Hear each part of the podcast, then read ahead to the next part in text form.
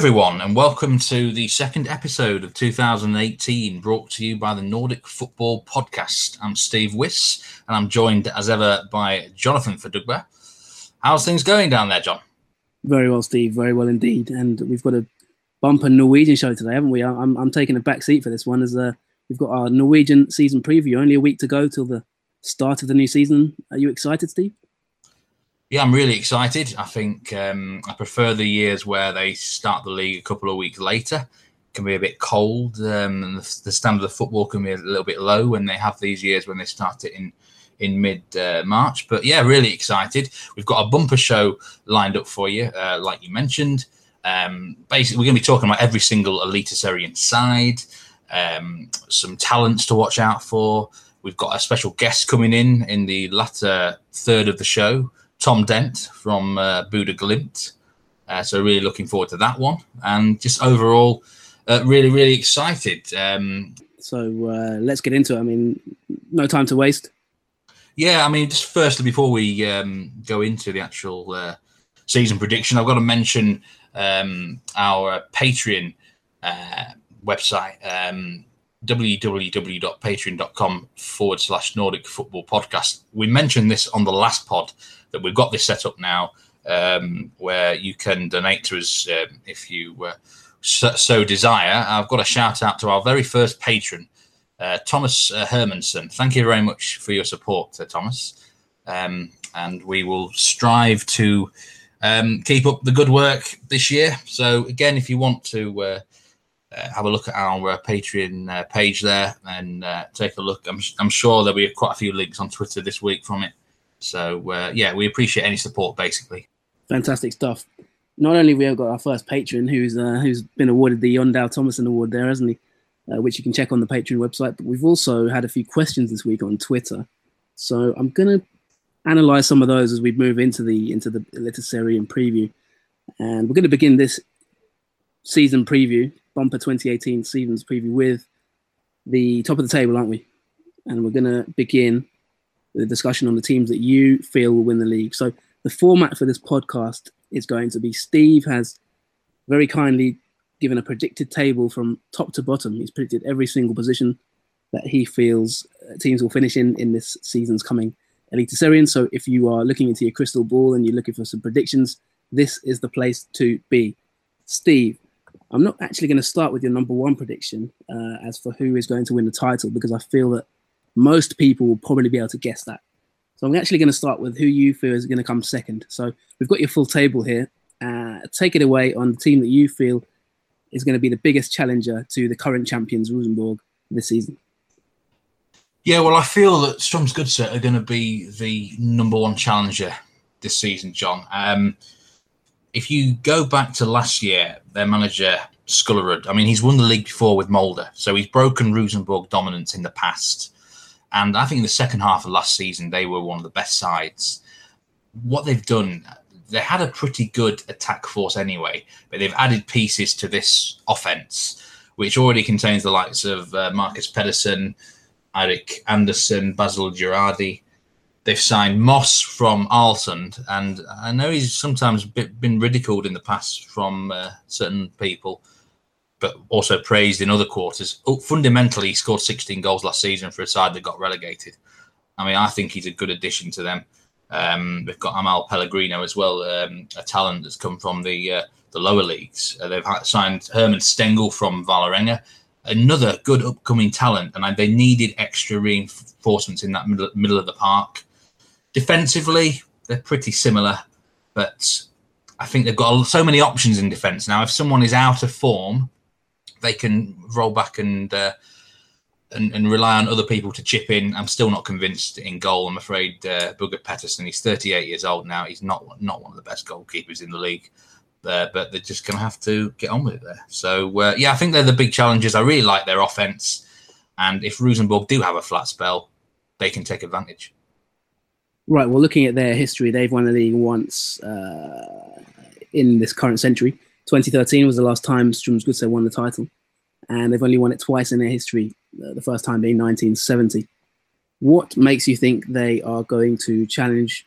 Where is their key key strength in terms of what, what's going to make them the challenger What's the biggest thing that will make them challenge? Well, great offense, like I said. Uh, got quality individuals there can make a big difference. They're usually so good at home as well, John. Always, historically, since they've come into this league, their own stadium is a fortress, and I would expect them to have. They, I think they had the best home record last year. I would expect that to probably continue. Uh, away from home is the big question mark. If they can just make that step up, win more games away from home, like they were doing in the second half of last year, then they can sustain uh, more of a title challenge perhaps than others have done in the last couple of years. And finally, they haven't got any European involvement, which I think could be quite big come the summer. You've got the likes of Rosenborg, Molde, um, who are in Europe, and Sarpsborg as well. And if, if the, either of those sides go on a deep run, then they could get hindered by it. Strømsgodset all they've got to focus on is the league or the cup if they still remain in it. So uh, quite a few factors in their favour there. Very good stuff. So I mean, there's no surprises in guessing who your prediction for the title is. We'll move on to them now. Uh, they won the league last season by seven points, and you have selected the multiple Norwegian title winners, Rosenborg, as your number one pick to win the title. Take it away on why. Well, it's fairly obvious. They're the one to two favourites with the bookies to win the league. I hope I'm wrong. I'm, I'm pretty sure everyone hopes that they don't win the league. What people want to see in Norway is a close title challenge. There's a few reasons to think that it, that might happen this year because the the opposition, the challengers, might improve their level. And Rosenborg, if they do, uh, it's quite possible they could have a long, deep run in Europe in July, August time in the qualifying rounds. But in the last couple of years, they've always been well, well clear at the top of the table already, and it's not affected them. But if it's a bit closer, maybe it will, be much harder for them. Look, they've got such a big squad, quality depth everywhere. They've added Alexander Søderlund, who was a bit of a flop at St Etienne, but he's going to score plenty of goals in this league. Nicklas Bendtner, for all the criticism that people have given him, including myself, he's, he's the best player in this league when he's on form. And if he's in the mood, he's gonna he's gonna get loads of chances here. Samuel Adegbenro is too good for the Eliteserien. He's to cause havoc everywhere uh, on the wings there. And they've got so they've got depth, depth everywhere, John. The only slight doubt perhaps is at the back. They've lost uh, Jørgen Skjelvik to LA Galaxy. Um, and maybe you could say defensively there's a couple of question marks, but just overall, it's to be very hard for anyone on anyone to dislodge them. I just hope that someone can keep them close by the time the halfway point in the season is, and then maybe they can take advantage if they've got European, you know, slip ups. Right. Yeah. I mean, very quickly. Uh, yeah, the key man is obviously going to be Nicklas Bendtner, isn't it? Um, he, I think, led their their, their he, well, he was the top scorer in the league last season, if I'm right in saying. They've won the league the last three years running, so it doesn't look like anyone's really going to be able to stop them with their financial might. I mean, what what what's left to do for Rosenborg this season? What is what's going to keep their fans entertained? Is this just a, a run of the mill season, really, or is there any kind of um, things to be to look out for? Is there anything fans can kind of point to and say potential weakness? Well, they had a taste for Europe this season, and I think they want a taste of it again. It's going to be really hard for them to qualify for any of the group stages. The new Champions League format, I mean, I think it's virtually impossible for a side in, in Scandinavia to actually qualify for the CL groups now. But they could maybe get a run at the Europa League. I think in the actual Eliteserien, maybe the fans want to see them play almost like total football, to use a Dutch uh, explanation there you know, really look fluid right from the get go and uh, entertain from start to finish throughout the whole 90 minutes. Yeah, very interesting stuff. Yeah, I mean, it's, it's hard to see past Rosenborg, isn't it, really, as you mentioned there? Maybe their European ambitions can trip them up to a certain extent.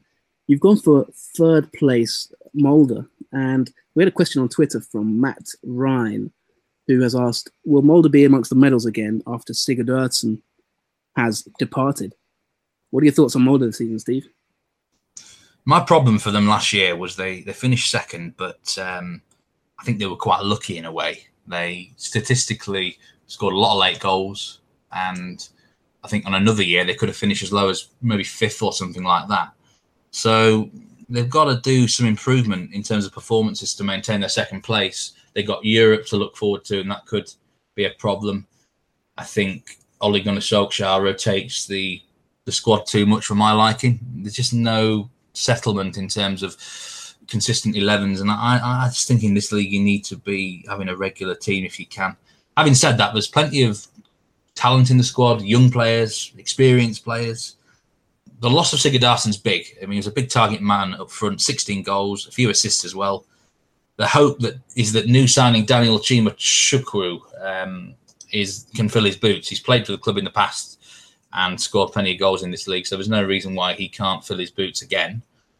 Yeah, I think Molde could be in the mixer. I mean, things go well for them, I think there'll be players in the squad this year who develop, improve their quality. So there's a, a chance they could launch a title bid, but um, I just had them down in that sort of third position. And Ole Gunnar Solskjaer as a coach. I mean, do, do, do you expect him to see out the see out the whole season? Will he be? Will he have eyes on him from other clubs potentially abroad, or is he going to be there for the for the whole season?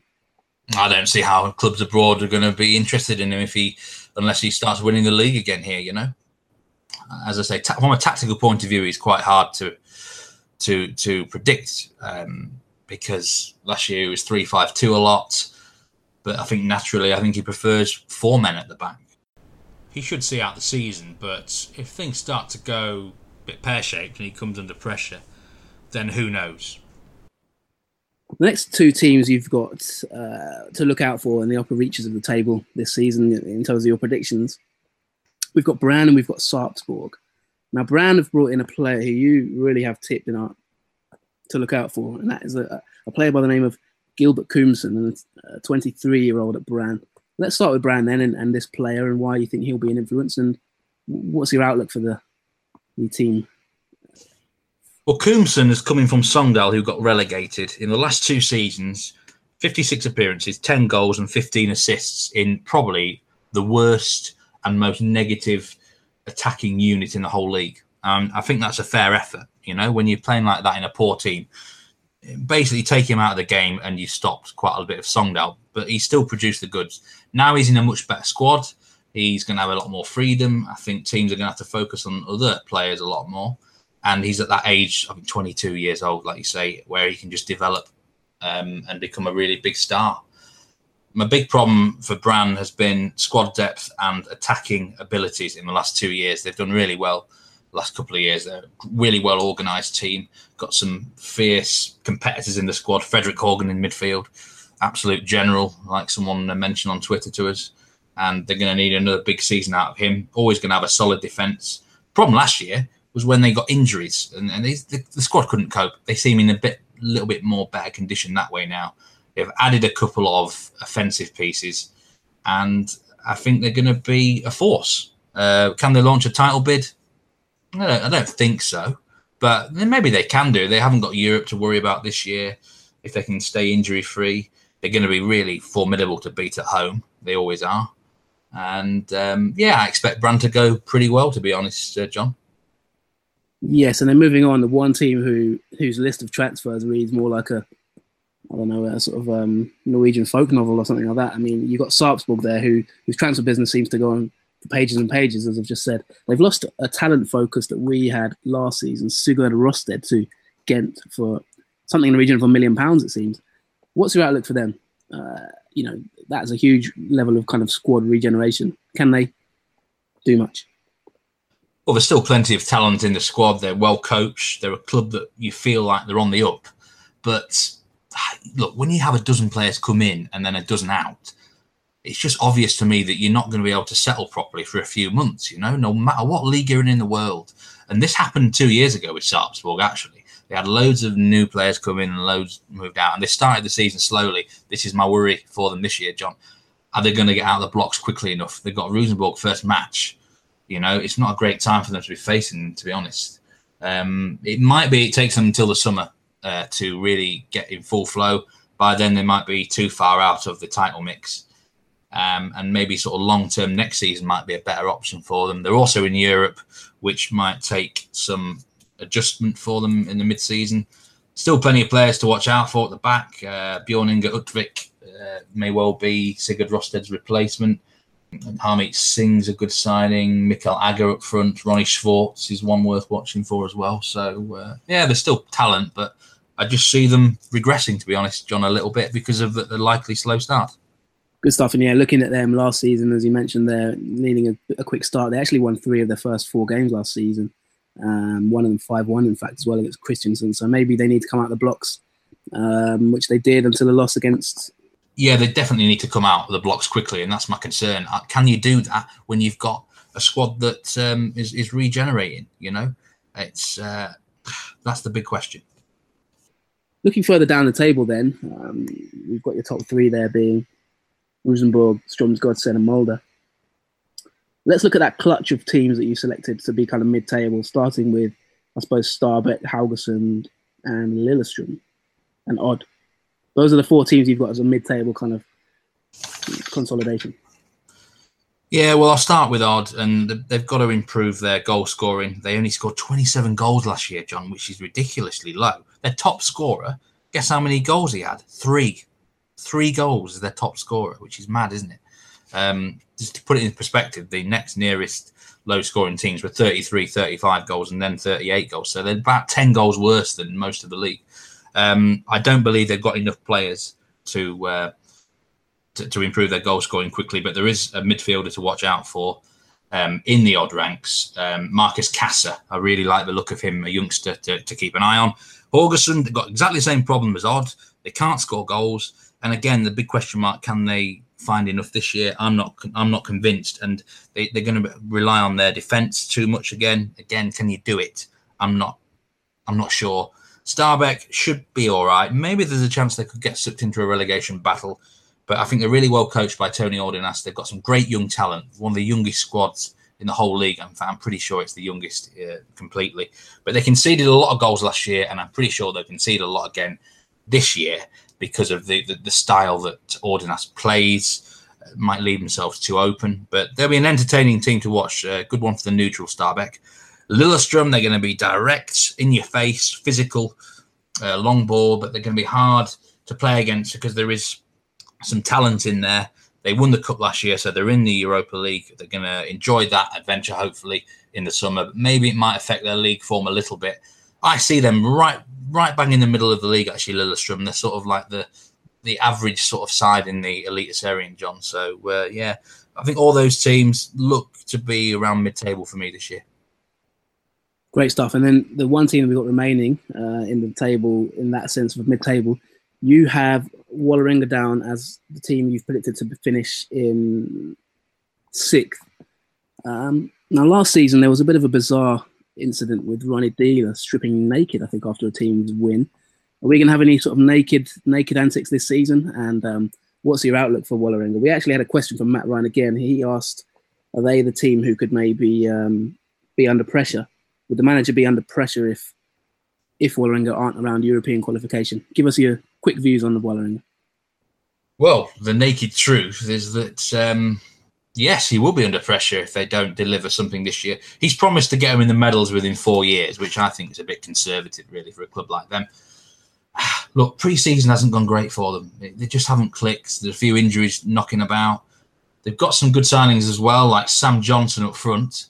I think he'll go well. Um, like I said, Samada could be at the back as well. I mean, Nuri should go all right, but I think they're going to be too inconsistent to launch a title bid or even a medal bid.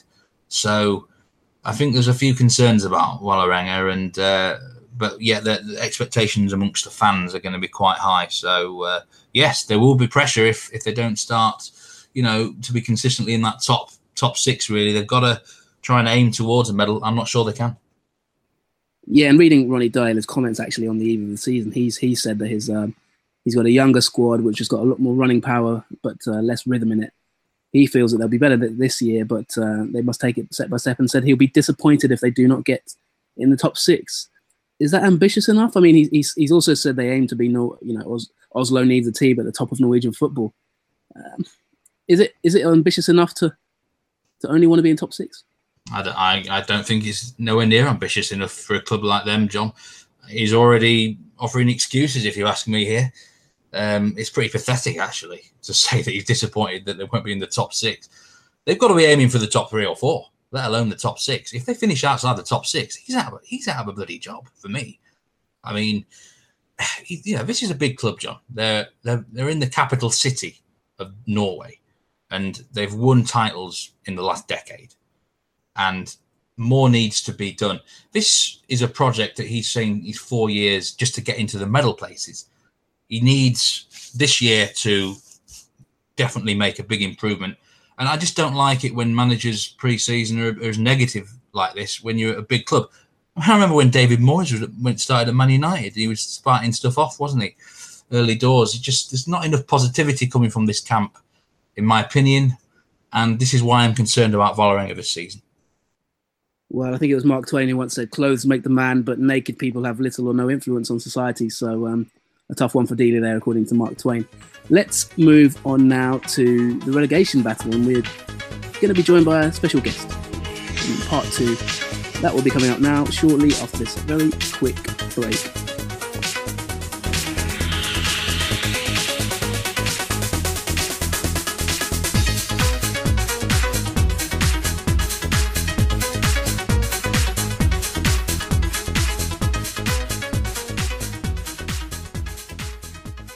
We now move on to the relegation zone, and we are going to talk about the teams who Steve feels may well be in trouble this season, uh, or who have come up and will be fighting to survive. And we're delighted to be joined by a special guest on the show, who is Tom Dent, who is a member of the newly promoted side Bodo Glimt. Who I'm sure you're going to correct me on my pronunciation there, but uh, Tom, welcome I, to the show. I don't feel I can correct an Englishman on an Englishman, so uh, don't worry too much on that. But uh, thank you very much for the invitation to come on. Really looking forward to it. Yeah, no, happy to have you on the show, and um, yeah, thanks for obviously listening. I know you're you're a listener of the show, so it's it's great to get you on board as well. I mean, let's start with just very quickly your your situation. I mean, I think you're right in saying that you're the under 18s academy goalkeeping coach. Is that right? Just tell us uh, a bit of both. So uh, my job with Glimt is kind of split into two. So I have um, the goalkeeper side is one half of my job. So in uh, in Bodø/Glimt we have um, teams all across the ages from six down to the first team, but we have what in England you would class as academy team from under 13s up to under 19s. So all the goalkeepers that are in that age bracket come under me in terms of the syllabus and in terms of the sessions they have and then the other half of my job is um, the under 19s team on the second team, which is essentially the same team. Uh, have three coaches in the coaching staff, uh, and those three coaches are myself and uh, two colleagues. Uh, and I have the under 18s team as a head coach uh, on a match day. So I kind of have both the the goalkeeping side and the and the uh, the team side. Um, and then I have a little bit with the first team when the first team goalkeeper coach is away, as he's one of the national goalkeeper coaches. So uh, I hop in there when he's away on the national team breaks. So how did you get into? Um, I mean, uh, you know, just the first, I suppose the first place to start is how did you get yourself in a position out there in, in Norway? What's your, you know, your history, your background? I mean, it's, it's a really fascinating uh, position to be in. Um, tell us your pathway to to that position in Norway and you know your experiences to date. Uh, it all started back in 2011. Uh, I was studying at Brunel University in West London, uh, and alongside that, I was working for Fulham, the Fulham FC Foundation. So we did a lot of holiday schools, summer camps, those sorts of things. And while I was there in the summer of 2011, uh, a Norwegian uh, was over there with his son and his son's best friend, and they were there partly to do the football school, partly to, uh, see the sights of London and also partly to meet the Riise brothers. John Arne and Bjorn Helge Riise were both in Fulham at the same time for one year. It was just before Mark Hughes took over as manager. And we got talking and I had the I had the kids for a couple of sessions and at that time I knew nothing about Norway, nothing about the language, nothing. So I made the sessions around them.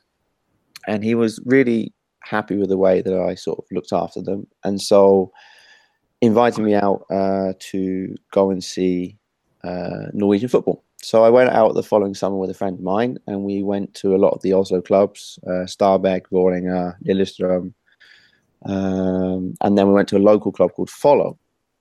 Uh, and while I was at Follo, uh, it was the first time the coaching staff sort of got to know me, uh, and were the first coaches to take an interest. So we um, we went out a few more times, and then after I graduated in 2012, uh, I was offered a position as very similar to what I have now, where I had the goalkeepers, but from the first team all the way down, and also as an under 14s head coach.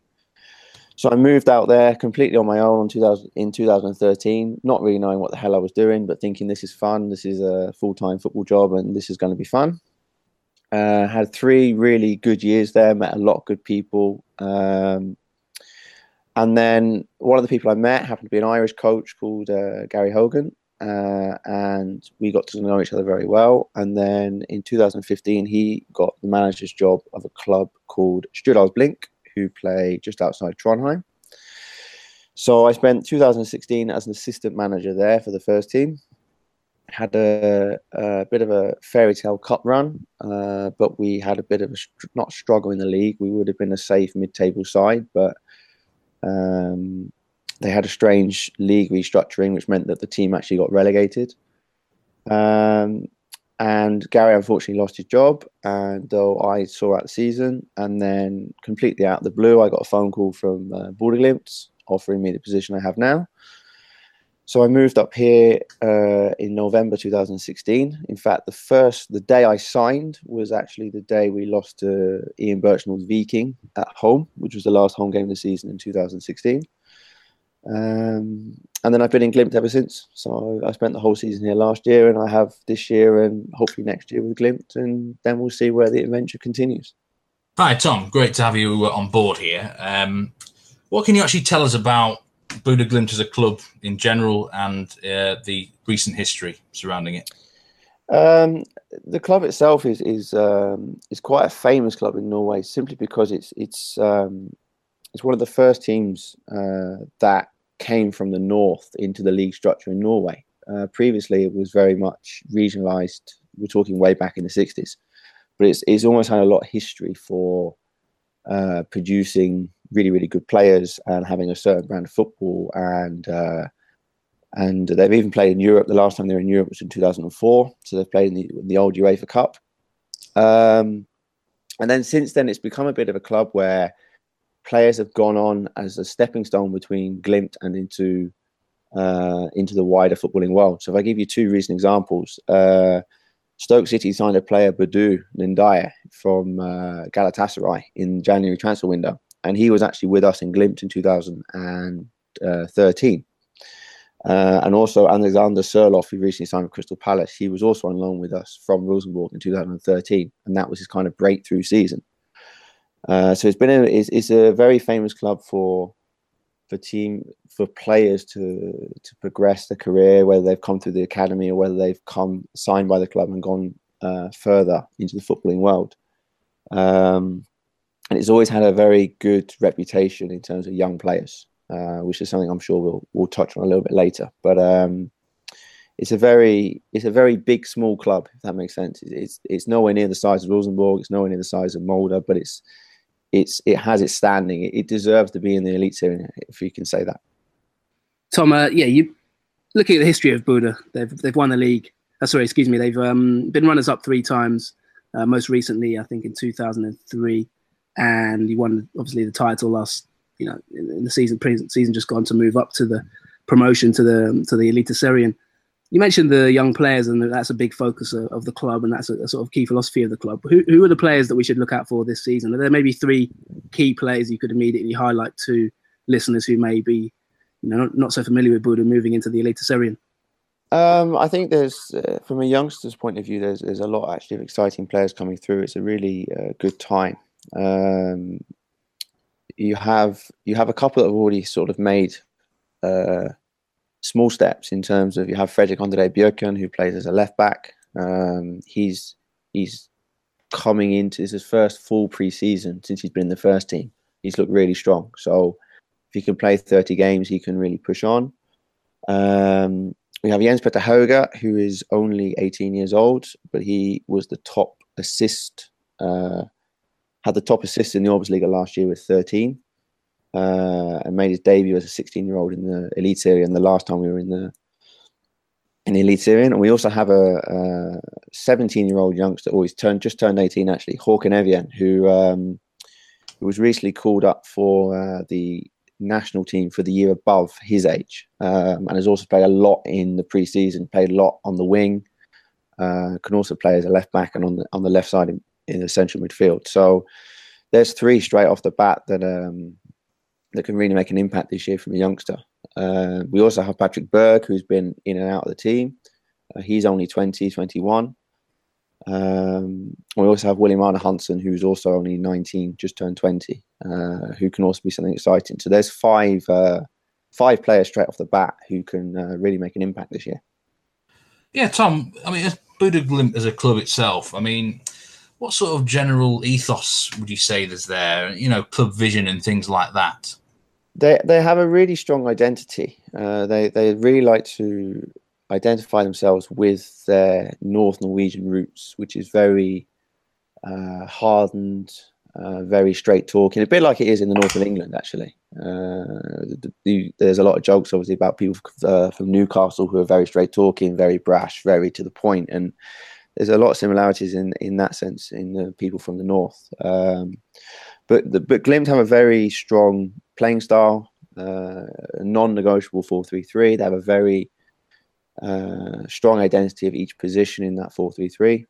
Um, but they also have a very not strict, but they have it outlined in terms of how many players in the squad have to come from the north of Norway, how many players in the squad have to come from their own academy, how many how many players from the team below need to be training on a on a consistent basis with the first team. So there's always a a pathway from the second team right up to the first team, and then how many is it? Stages. Um, the squad basis is that there has to be two two goalkeepers, fifteen uh, fixed players, three players on top of that who have to be their own players, and then uh, another two on top of that who have to be training with the first team regularly, but play for the second team. So you're looking at around probably a quarter of the squad have to be their own sort of produced and young, and the, conveyor belt is is whirling round rather than just throwing him in there when they're ready, shall we say? Fascinating. I mean, what you um, mentioned there in terms of the club philosophy and the club vision, for you as a goalkeeping coach, how does that affect you? Does that affect you in any way? I mean, are you responsible or part of the recruitment policy at the club, for example? Do you scout goalkeepers, that kind of thing? Tell us about your own particular role, and, and also what's the lifestyle like, uh, coaching abroad, you know, that kind of thing. What's it like living in, in, in Norway? If we take the first one first, Glimt have had a lot of history of producing players, but goalkeepers isn't necessarily one they're, they're particularly well known for. We currently have three, not only not Norwegian, uh, North Norwegian goalkeepers, but actually three foreign goalkeepers. So we have a we have a Canadian Simon Thomas, we have a Brazilian Ricardo Friedrich, and we've just signed a Serbian uh, Zoran Popovic. The goalkeeping coach here, Jonas Kulstad, is played a lot of time in Glimt. He was here for many years and played X amount of games. But alongside that, there was an Estonian goalkeeper. So you're having to go back into the mid 2000s before there was a regular North Norwegian goalkeeping uh, trio or double act, call it what you want.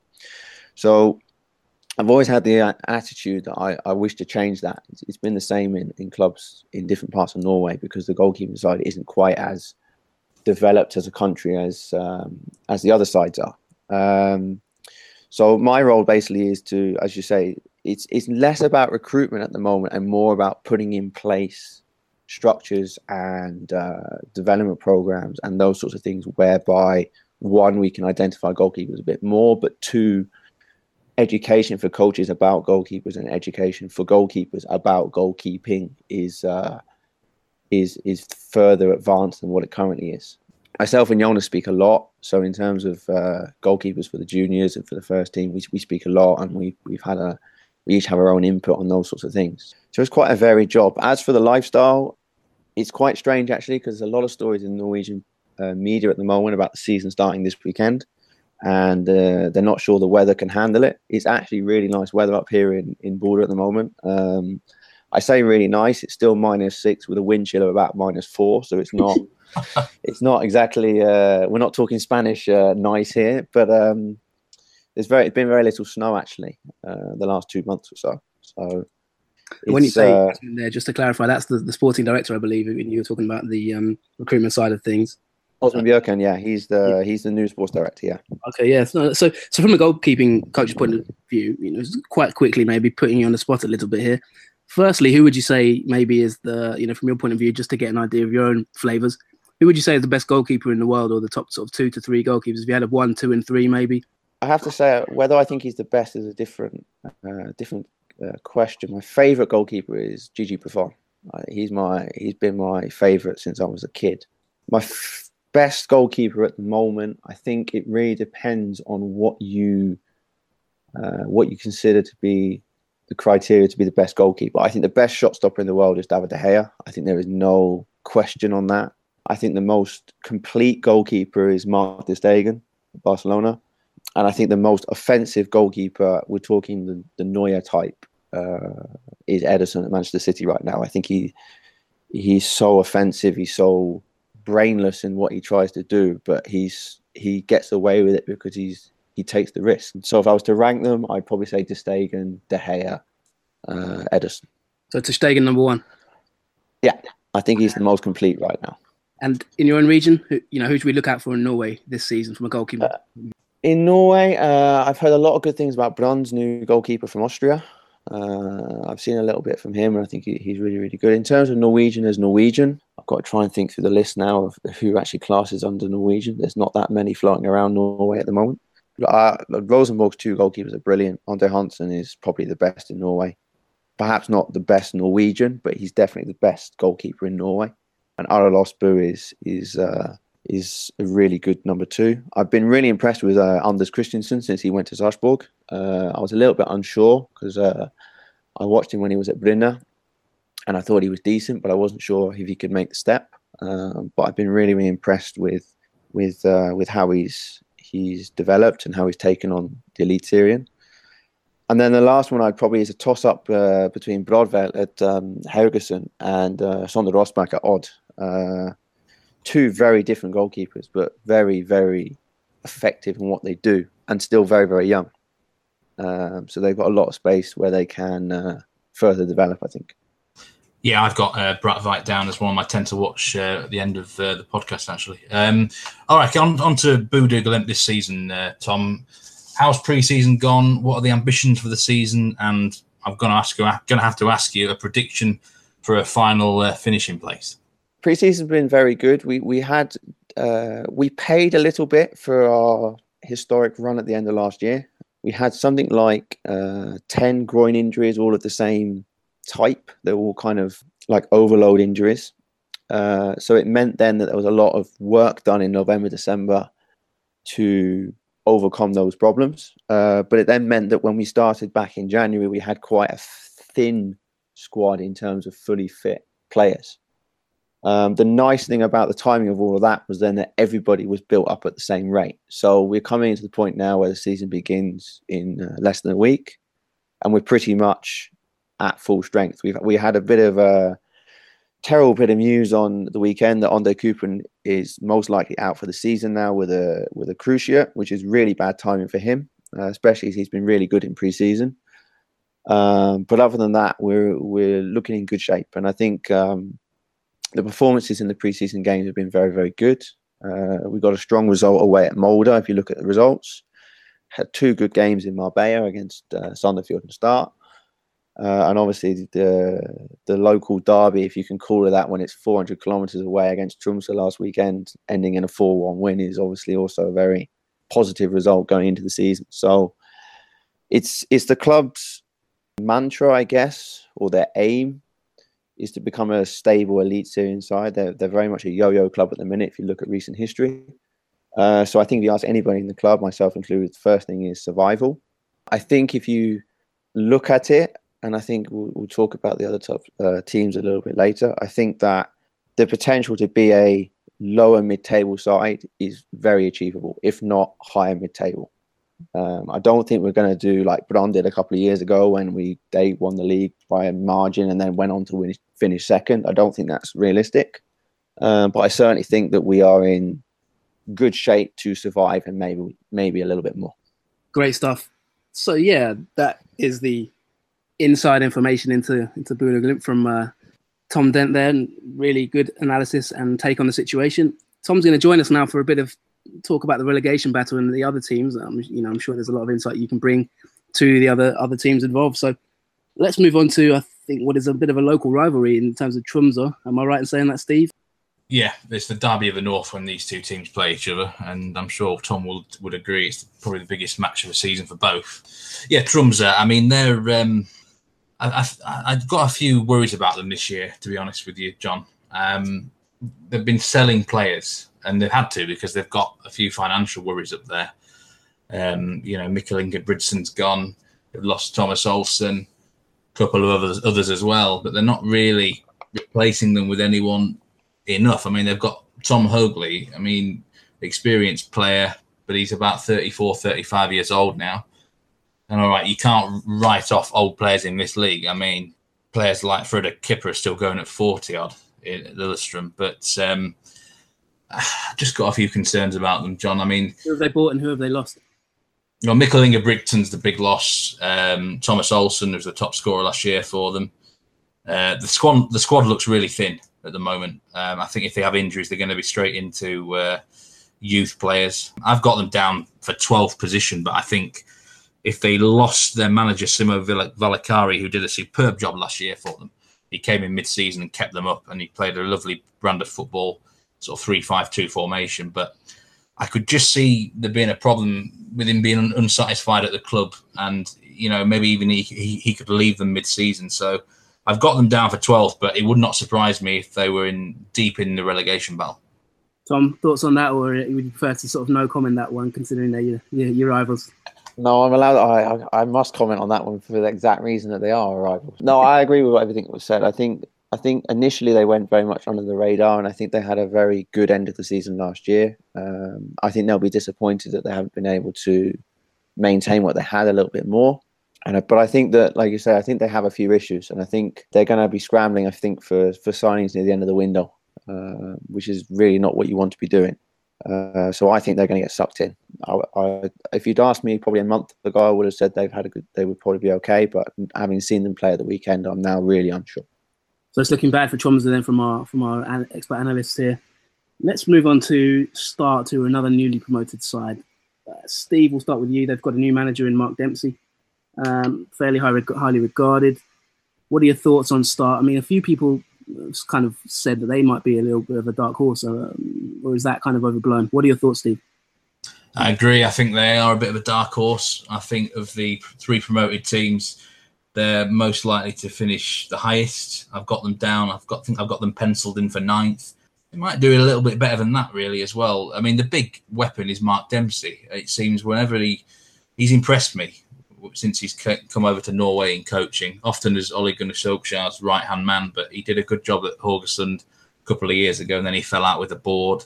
He he coached at Man United for ten years with the juniors, actually.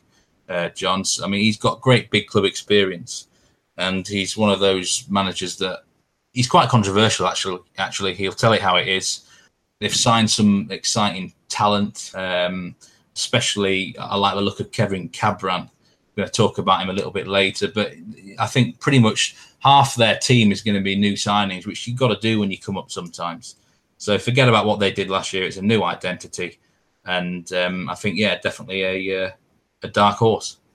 I think I think they've got a really nice blend now, actually, between uh, they've got some really good youngsters there, really exciting youngsters. Christensen, Alves, and, and Hudic have all really impressed uh, over the recent times and they also have some very good experienced players, Simon Larson and uh, Håkon Oppdal, who who have been there and done it before. So they've got a really nice blend of of uh, of the two that you need. I think the only question mark is how quickly the the signings can settle. Um, I don't I don't think they're going to start the season well because I think they're still trying to find their own uh, identity in terms. Of, I think Mark is still trying to find exactly the way he wants to play.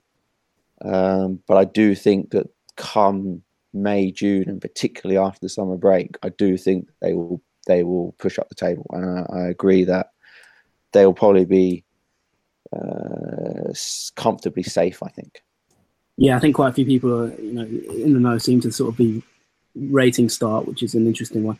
Let's move straight to the bottom of the table. I mean, you're predicted a position for start, by the way, there, Steve, is ninth. So it does seem like you've also tipped them to go fairly well. But right at the bottom of the table, we've got Ranheim, which is your your bottom of the league prediction, Steve, and Trondheim second team. What is your take on Ranheim? I've got to be honest here, John. They're the team I know least about. Ranheim have never been at this level, I don't think, uh, before. They're from Trondheim, so sort of like a little brother of uh, Rosenborg, really. Uh, they defied all the odds by winning the relegation playoff against Sogndal last season, which hardly ever happens. The Eliteserien side usually will win that playoff match easily. They're really a, a complete minnow. I don't know an awful lot about their players, to be honest. They've signed some guys that have I've heard of before and I've seen in action from uh, like Rosenborg youngsters and, and things like that. I, am struggling to get a big take on them, to be honest. I think Tom might know a little bit more about them from last season, and I'm guessing not an awful lot will change about their style from last season, really, either. So, what do you think, Tom? No, they're they're very. Um, you're right saying they they are complete minnow. Like this, this is like the equivalent of when Blackpool got to the Premier League years ago. Like no one expected. They should never have been anywhere near the playoffs, let alone promotion. The one thing they have got in their favour is they have a very good spine. Evan Barley, who's the goalkeeper, he's he's hands down the best goalkeeper in the Oberliga last year. Um, so that's a very good start. They have a, a centre back Christian uh, Rismark, who's who was their captain last year. He's very solid and, and they're very very good defensively as a team. They're very compact. They're very organised. They're very difficult to break down. They they have a good mixture of pace and, and height and and a lot of their success last year came from one 0 wins. They have Mads Reginiussen, who's captain this year. He's he's been sought after by a lot of elite clubs over the previous 12, 18 months. So it was a big surprise for him to still be at Ranheim last year. Um, and then I think there was no doubt then that when when Ranheim went up, he was going to stay. Um, so they have got some some uh, some good players in their squad that can can handle this level. The the big question mark is going to be the players around them then how strong they're going to be. I mean, a lot of their signings have come from the lower leagues. I had two of them uh, in in Stjørdalsblink when I was there two years ago. So uh, they have a striker called Mads Lillebo who scored eight nine goals uh, as a striker, sort of in and out the team. But he, he's uh, he works extremely hard. He's got a, a terrific engine in him. Uh, runs the channels very well. Um, and they signed another player this year, Myers Ogdal, who's who's more of a technical type who plays on the wing or plays down the middle. Um, but a lot of their signs, as you say, have come from Rosenborg's reserve side or second and third division. So, and the, and again, th- those signs have been players that are they're not they're not young players. They're 25, 26, 27, 28. So they're they're they're experienced players having played at a lower level. So I fear for them if if the if their key players get injured, but they've got this far against all odds, and like I said, they're going to be tough to break down. So they they're they're capable of nicking games. I think they have an uh, yeah. Looking at their squad, it's entirely Norwegian, so it's a 100% Norwegian makeup from what I can see. And you know that was it's not even just Norwegian; it's local. Like uh, a lot of the players are from Trondheim. Uh, if you look at all of their recruitment in the last two years, they haven't signed anybody from outside outside of Trondheim. They haven't moved anyone from else, elsewhere, Norway or, or anything like that. And and every one of the Ranheim players are part time players. So uh, the goalkeeper is a teacher, uh, another one's a security guard, another one's a driving instructor. So they're, they're they are the complete minnows. They're not even minnow minnows. They're complete minnows. But uh, the biggest thing they have in their favor is that everyone has written them off. So you know they, they have nothing to lose, absolutely nothing, and they have a lot of hungry players there that know that if they perform this year as a team, then it can lead to their dream of, of being professional football players. Steve has them as rank bottom of the table, and the team he has is 15th is a team that is, I've got to be honest, has I've got a little bit of soft spot for there, and that is Kristiansund the reason for my soft spot for this team is uh, Steve. I remember you on the last season of the podcast writing them off week after week, and they would come back and they gave they gave Rosenborg a bit of a bloody nose, and you know they they've they won me over with their sort of underdog style, and they managed to stay up. So um, I want you to kind of uh, have a have you got an apology there for Kristiansund, Steve? And uh, uh, you know, fair play to them. They, they they actually survived. You know, they weren't lucky or anything like that. They did.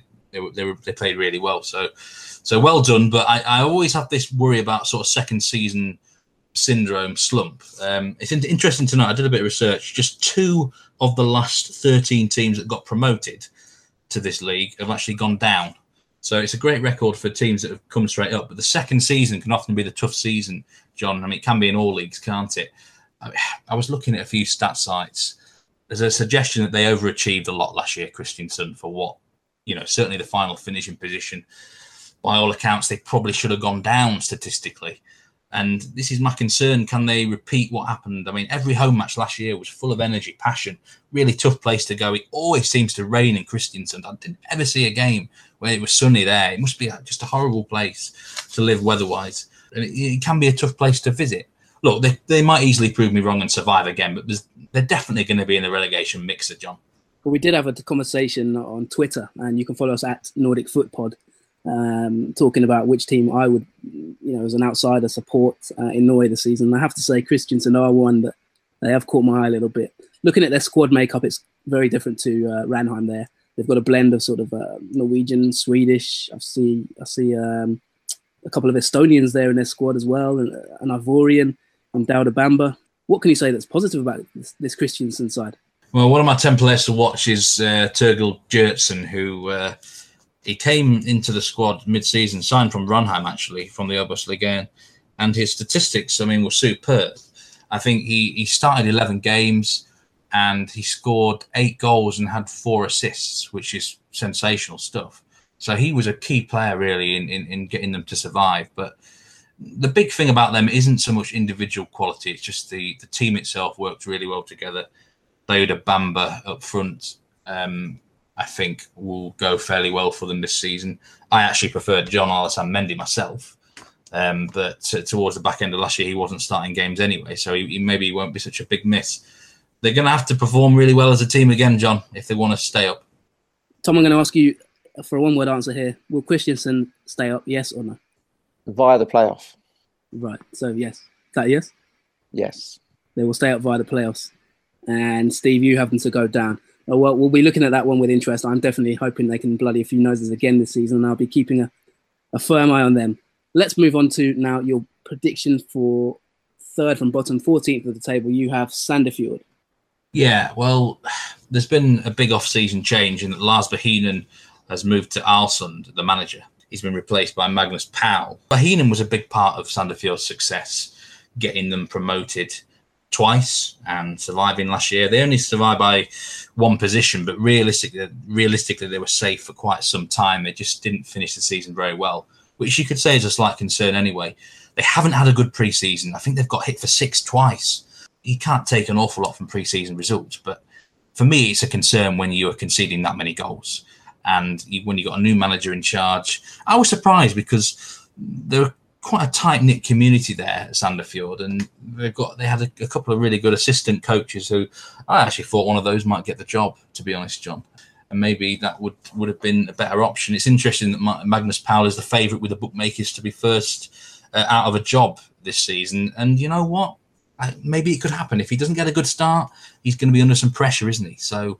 Um, I think they're going to be in the relegation mix, mix of Sandefjord just like Kristiansund, they've got this second season sort of syndrome they've got to overcome, which might be a challenge. They, they might just about keep their head above water. I think there's enough quality in that squad, but I think at times it'll be a struggle, to be honest, John.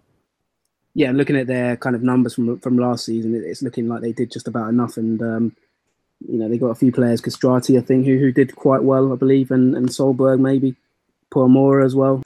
Tom, do you think they will be third from bottom? Do you think they're going to be a candidate to go down, or do you you, you agree with Steve there? I think they're going to struggle. I think they've they've had a really indifferent preseason. I think there's a I think there's a, a lot of things that we don't know about yet that might come out later. Uh, I think it's very interesting that they haven't signed that many players, considering the players they've lost. I think it's very interesting that the players that have left have left, including Lars Borum. I think that was a very interesting decision to leave. I think he knew that he wasn't going to get anything else out of the, the squad that they had, whether that's because of not being able to strengthen or uh, things running their course. So I, am a little bit worried for them, I have to say. Uh, but what I will say is Magnus Powell is a he is obsessive as a coach. I've met him a few times. He's very intense. He he works 20 hours a day, and so it, it, if he if he struggles, it won't be for the want of trying. Very interesting that. Thank you, Tom. Yes, so, so I suppose that's the relegation battle covered now. We've got the predictions Steve has Ranheim bottom of the league, Kristiansund second bottom, Sandefjord in 14th, Bodø in 13th, and Tromsø 12th, with IK Start, a newly promoted side, all the way up in 9th. We're going to move on now to players to watch. I've asked Steve on this preview show to provide 10 players who he feels will be key in the Eliteserien and maybe even attract other clubs uh, abroad, perhaps, or move on to bigger things as others have done. Steve, we don't have a huge amount of time here, so let's run through your list. Give us your 10 names uh, firstly, and then we'll, we'll delve into a few of them very briefly. Well, I've given you a mixture here of names. Some are promising talent who can really develop and perhaps even unheard of by for some listeners. And then I've gone with some obvious ones as well. But here's the list: Samuel Adegbenro, uh, Eirik Ulland Andersen, Gilbert Koomson, Torgil Gjertsen, Kevin Kabran, Hugo Vetlesen, Runar Espejord, Per Kristian Bråtveit, Markus Kaasa, and Leo Østigård. What is the breakdown in terms of clubs? I think it's one club. Everyone is a, a different club. I'm right in saying. Yeah, I mean, I tried to mix it up a bit, so uh, you know, get get someone from each club. I mean, just start with Adegbenro and uh, Andersen. It's pretty obvious. I think Adegbenro's in for a really, really big breakout season, especially when Rosenborg start to play um, European matches in the summer he could really catch the eye on the European stage there and probably end up with a move in the summer window. He's he's really really good. He's better than this league, and he'll he'll move on. I think Andersen, if Strums Strømsgodset are going to actually launch this title bid and, and come close to Rosenborg as I, as I think they might do, then he's going to have to be have you know really become one of the top two or three in the league now in terms of player quality, and I think he's got that in him. Uh, some great statistics last year he's already one of the top players in the Eliteserien. Now I think he's ready to move into that top three or four bracket. So for those two, it's pretty obvious. Tom, how many of those players are you familiar with yourself? Uh, and is there anyone you hear that there that stands out to you? Uh, I think that first and foremost, that's a very, very good list. Uh, I'm slightly disappointed there's no Bodø/Glimt players on there, but we'll take that at a later date. Um, no, I, I think uh, I think they're they're all very interesting for their own reasons. Hugo from Stabæk, I'm very very interested to see. I think he he's in for a, a really, really good year this year. Uh, and he's obviously got the perfect coach with uh, with Toni as his coach. Uh, and Leo Østigård, I'm very interested to see how close to the first team he gets. Massive reviews of him uh, down in Molde. They've won the the uh, the National Youth Cup two years in a row, and he's been a very big part of that. So uh, I, I really hope for his sake that he manages to take the step into the first team. Yes, and then we've got Gilbert Koomson of uh, Brann. We've got, uh, as we've mentioned, there, Gjertsen of Kristiansund, Hugo Vetlesen from Stabæk, Runar Espejord from Tromsø, uh, Bråtveit from Haugesund, Markus Kaasa from Odd. So yeah, a real a real eclectic mix there of players. Uh, one keeper as well, and you know, um, several wingers. Tom, who would you say is uh, maybe a player you're looking forward to that's maybe not part of the Bodø setup? Uh, is there anyone we should keep our eye on from your point of view? Maybe one or two names that which you predict to have a breakout or ex- exceptional season?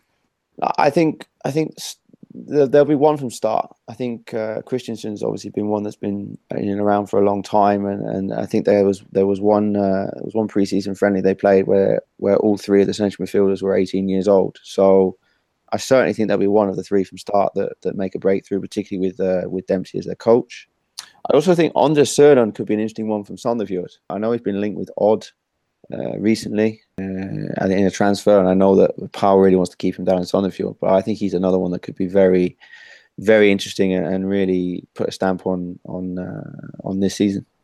Fascinating stuff. Yeah, I think we're going to leave it there. That's um, all we have time for now on the Nordic Football Podcast. The season preview's done. Tom, if we ever find ourselves, you know, in the region of Bodø, what's the most uh, exciting thing to do there besides watching the team? Is there anything touristy that we should look out for, or you know, will we be welcome down the training ground to, to visit you? Well, of course, always you're of course always welcome to come and say hello. The most interesting things normally happen in the evening. Actually, um, we're very famous in the north for having northern lights. Uh, mm. that's a very I cannot put into words how brilliant a thing that is to see. The nightlife's pretty good. I won't say it is quite bubbly, and no, there's a lot of really nice nature and, and things around in and outside the t- town that are definitely worth seeing. Well, it's been fantastic having you on the show, Tom, and yeah, really good insight there. Appreciate your time. It's going to be an interesting season, that's for sure. We'll be on the Nordic Football Podcast uh, regularly throughout the season, so you know perhaps we'll have you back on the show if, if possible at some point further down the line as well. Would uh, be a pleasure. Yeah, and to, uh, Steve, sorry, thanks for your uh, predictions there. Thank you very much for listening, and goodbye. Thanks very much, Tom, for coming on. See you all uh, next time, everyone.